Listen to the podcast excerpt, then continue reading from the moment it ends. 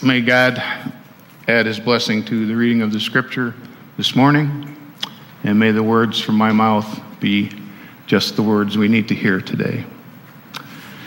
The elephant in the room, I've titled this sermon, and I called it that because it's a subject that we avoid. It's a subject that we preachers avoid. We go straight to the part of this passage where Jesus talks about the children, because that's a lot easier to preach on. Well, it really and truly is an elephant in the room. An elephant in the, in the room is an obvious problem that sometimes we choose to ignore or not to acknowledge. The elephant this morning that I'm going to talk about is Jesus' statement about divorce.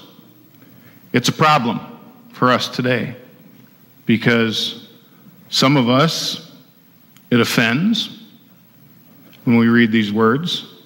Some of us, it worries. It's hurtful to many people to hear these words because some of us, myself included, are divorced. And the rest of us are affected by divorce in some way. There isn't a person, I guarantee you, I won't even ask you to raise your hand because I don't have to.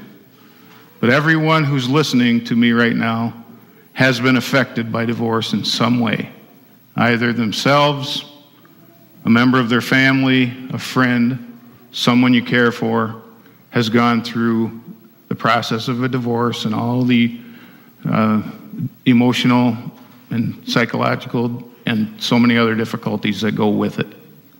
So it's something that affects us all. Now, I could have ignored this statement again, like I did last time it came around. We have what's called a lectionary, for those of you who don't know. I don't always follow it, but I usually do.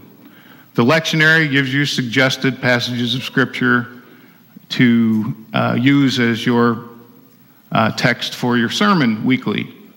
Um, oftentimes, uh, the, the Spirit leads me somewhere else, but I follow the lectionary as much as I can because I think it helps me to get around and not keep preaching about the same subjects over and over again. And so this was the lectionary passage for last week. And when one of my fellow pastors, you might know her, uh, asked me, what I preached on last week, and I told her that I talked about communion, as I always do on World Communion Sunday. She said, You big chicken. And I said, No, I'm going to talk about this text next week. And so we could ignore it, you know, but it's something that Jesus said, and it's not to be ignored. If we're going to ignore that, then let's ignore his words where he says, Feed the hungry, clothe the naked shelter, give shelter to the homeless, love God, love other people. You know, it, it's, it's, it's all or nothing with what Jesus said, in my opinion. And so, the elephant, if we continue to ignore it, will stay in the room and will not go away. So, this morning, I am going to tackle the elephant. In the gospel passage, Jesus sounds as if he's very, being very harsh. He condemns divorce. He says it's caused by a hard heart. Now, when I first read those words, I think to myself, oh, I'm, a divor- I'm divorced, divorced, so that makes me a person who is unkind or of a hard heart. It's not what he meant. Bear with me, stay with me. Then he says, and this one really got me, that if you remarry after you divorced, I have. Then it says, You're an adulterer. Ooh, now what am I going to do with that? Well, Moses allowed for divorce. When he was the leader of the Israelites, as I said to the kids about 14 years earlier, he set up a rule that allowed for divorce sort of make, made Moses seem to be more compassionate than Jesus on this subject, and also more practical. Because we all know that sometimes, despite our very best efforts, things just don't work out. A marriage just isn't working between two particular people. Or worse yet, there's abuse. And that happens often. Things turn toxic. It's bad for everybody involved. Everybody who knows the couple, everybody who lives with the couple, and for both of them. And so, in this respect, I think society in Moses' day was a little bit ahead of its time. They recognized this, and they provided a legal and a religious remedy for ending a relationship that was broken. Because we're human, folks, and relationships do break sometimes. So, why does Jesus, in one swoop here, take it all back? Well, let's take a look at what he says. He says, Because your hearts were hard, Moses gave you divorce. And here's what God in Malachi 2:16 says. The man who hates and divorces covers his garment with violence. Now, did you hear what I said? Did you hear all the words? The man who hates and divorces covers his garment with violence. What's being called out here as wrong about divorce is the hardness of heart that happens sometimes and the hatred that happens sometimes. So often, rather than just recognizing that something is broken, divorce becomes a battle. And it becomes a very painful battle. Again, for everyone involved. We're overwhelmed with the years of resentment, with the years of pain, and it all comes rushing out. Or we're hurt by something that our soon to be ex says or does. And we want to find a way to get even. And we want to hurt them back. Or maybe we knew something was wrong, but we didn't know how to fix it or we didn't want to. So we walked away or blew things up intentionally rather than honestly confront the problems and come to some sort of an agreement. May I suggest that what Jesus may be taking aim at here when he says what he says about divorce. He's taking aim, I think, at divorce as a way to leave a relationship in a harmful way that damages the soul with physical, emotional, or psychological abuse. I think he's taking aim at divorce as a small part of a much bigger problem. That in our discomfort and our pain, we human beings sometimes find it easier to resort to disrespect, to being condescending toward that other person, to being self centered, and even indifferent, than to just open up to each other, to be vulnerable, and to just admit that it's not working. It's actually the problem at the core of the biggest relationship in the Bible, and that is the relationship between God, which was kind of a marriage between God and the nation of Israel. Over and over again, because of fear, or because of the possibility that there might be a better deal somewhere else, Israel forgets God begins to worship idols, believing that they'll be better off without God. And it's only through God's amazing grace that the covenant doesn't end in, well, end in divorce. And He doesn't say, I'm just leaving you.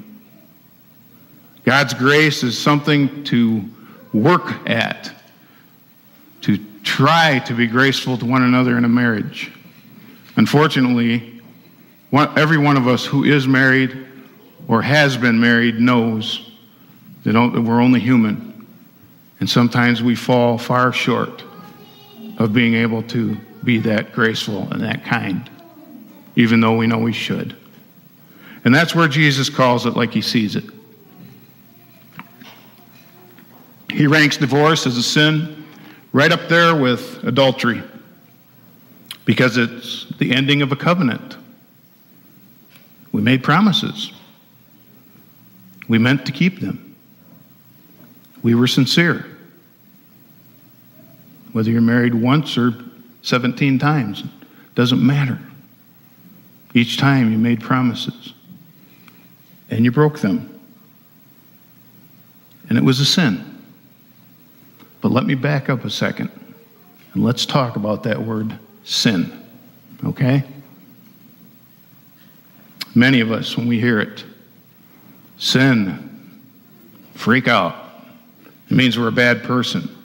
It leaves a bad taste in our mouths, maybe because we grew up in a religious tradition where it, sin was used to shame people, or maybe because focusing on sinner, uh, sin centers our spiritual lives more around fear and guilt than it does around joy and happiness and love. But at its simplest form, sin, hamartia, in Bible Greek, means this missing the mark. It's a word that's taken from archery to acknowledge the fact that something's gone off center. You didn't hit the target. You meant, you didn't mean to swear at the mailman when he made your dog bark while you were taking a nap, but it happened. You, you didn't mean to call somebody a name. But in the heat of the moment, you did. You missed the target. The target was to be kind to other people. You missed it. So you made a mistake. And divorce, even friendly, amicable divorce, happens when the mark has been missed. Something sacred, something we once promised to keep together, is now broken. Our human tendency is to sin to miss the mark. Not to be terrible people, but just to miss because we're not perfect. To call out divorce as a separate kind of a sin, something different than lying or stealing or cheating or whatever else you might do wrong, would be wrong. It's another case of missing the target, missing the mark, because we're not perfect.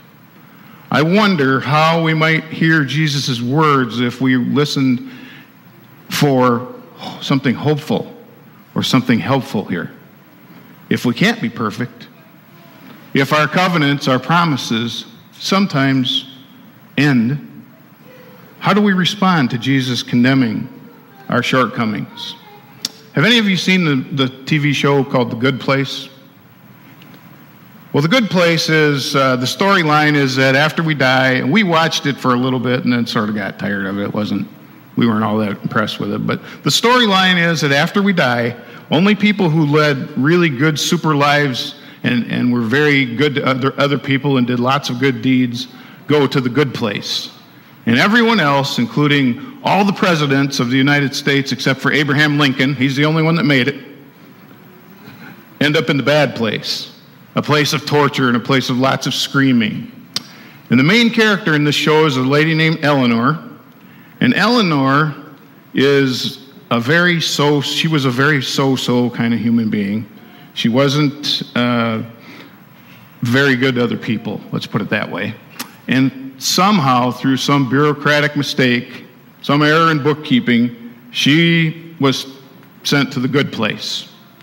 And so she quickly realizes that she needs to begin to learn to be a good person if she wants to stay in the good place. Otherwise, she's going to get kicked out. We learn as we watch the show that she was raised by selfish parents who taught her that relying on other people and doing things for other people were a waste of time, and then that, that's what weak people did. And that if you take care of you, that's what's important. And her behavior while she was alive on earth pushed her away from other people. She was very selfish, very rude, very dishonest to everyone that she met. And so, after a lifetime of treating other people badly, she has a hard time because she's got to shift gears now. And in the first episode, she lies. She talks about her neighbors. She drinks too much. She steals jum- jumbo uh, cocktail shrimp from a housewarming party that she goes to. But with the help of this ethics professor who has died, she begins to realize that there's a better way.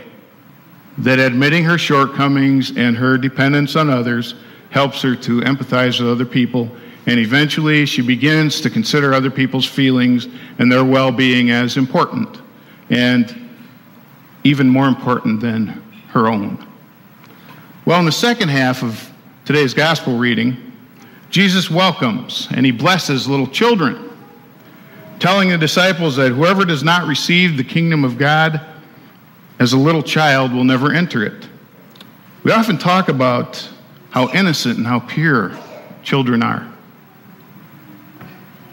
But as a parent of 12 kids at different times in my life, I've observed kids playing together a lot, spending time together, living together. I got about 40 some years' experience watching this, and I can confirm without a question in my mind that little kids start out a lot like Eleanor. They want and they will grab whatever toy is most interesting, especially if somebody else has it. They don't want to share. They want to do things their way, and they will throw fits to get their way. They leave messes everywhere. As they grow up, they keep doing that with no thought of who's going to clean up the mess, just not going to be them. And depending on the kid, they might see it as not such a big deal to lie to get themselves out of trouble. Kids have to be taught to hate and exclude. That's true. It's very true. They have to see it. They have to see adults doing it before they'll, they will hate others or exclude, leave others out. But it's also true that they have to be taught to be generous. They have to t- be taught to share. We still work on that some days.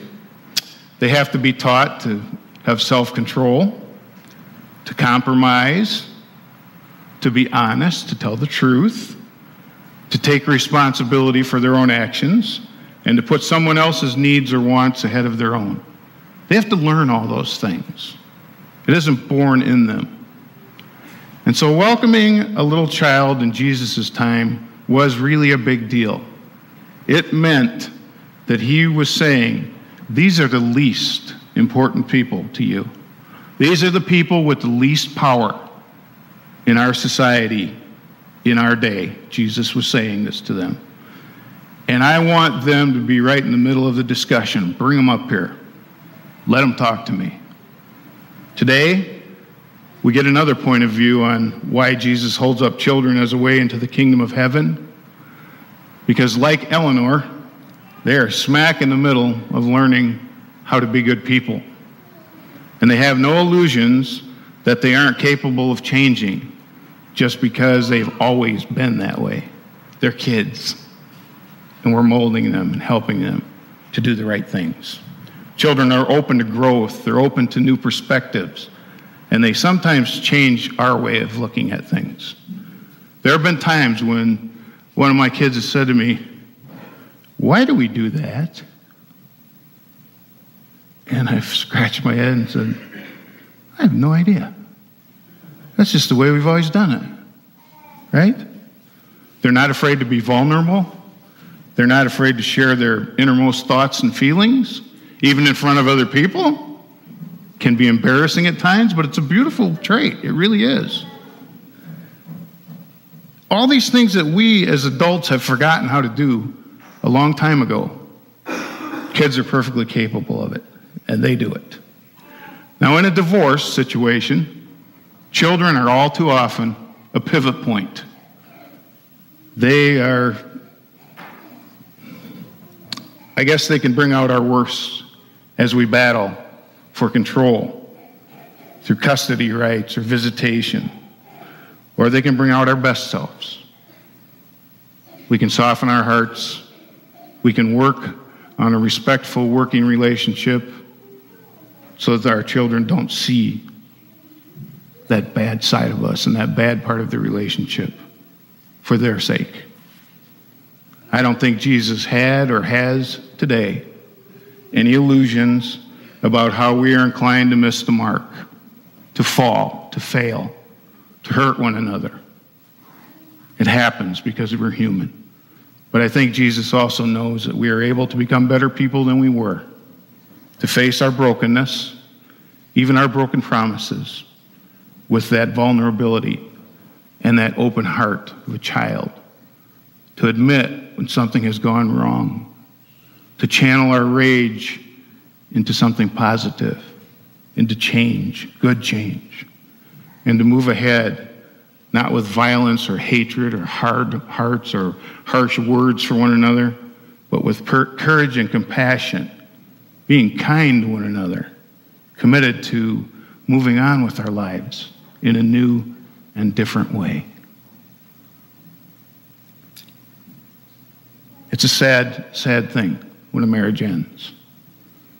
But it's, it just means that it didn't work or there was some abuse and it had to be walked away from. God understands, folks. Just like He understands when we sin in any other way or do any, anything else wrong. And He forgives us.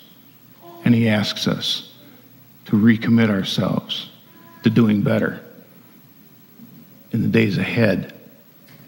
And so, with that, I'm going to ask the elephant to leave. Amen.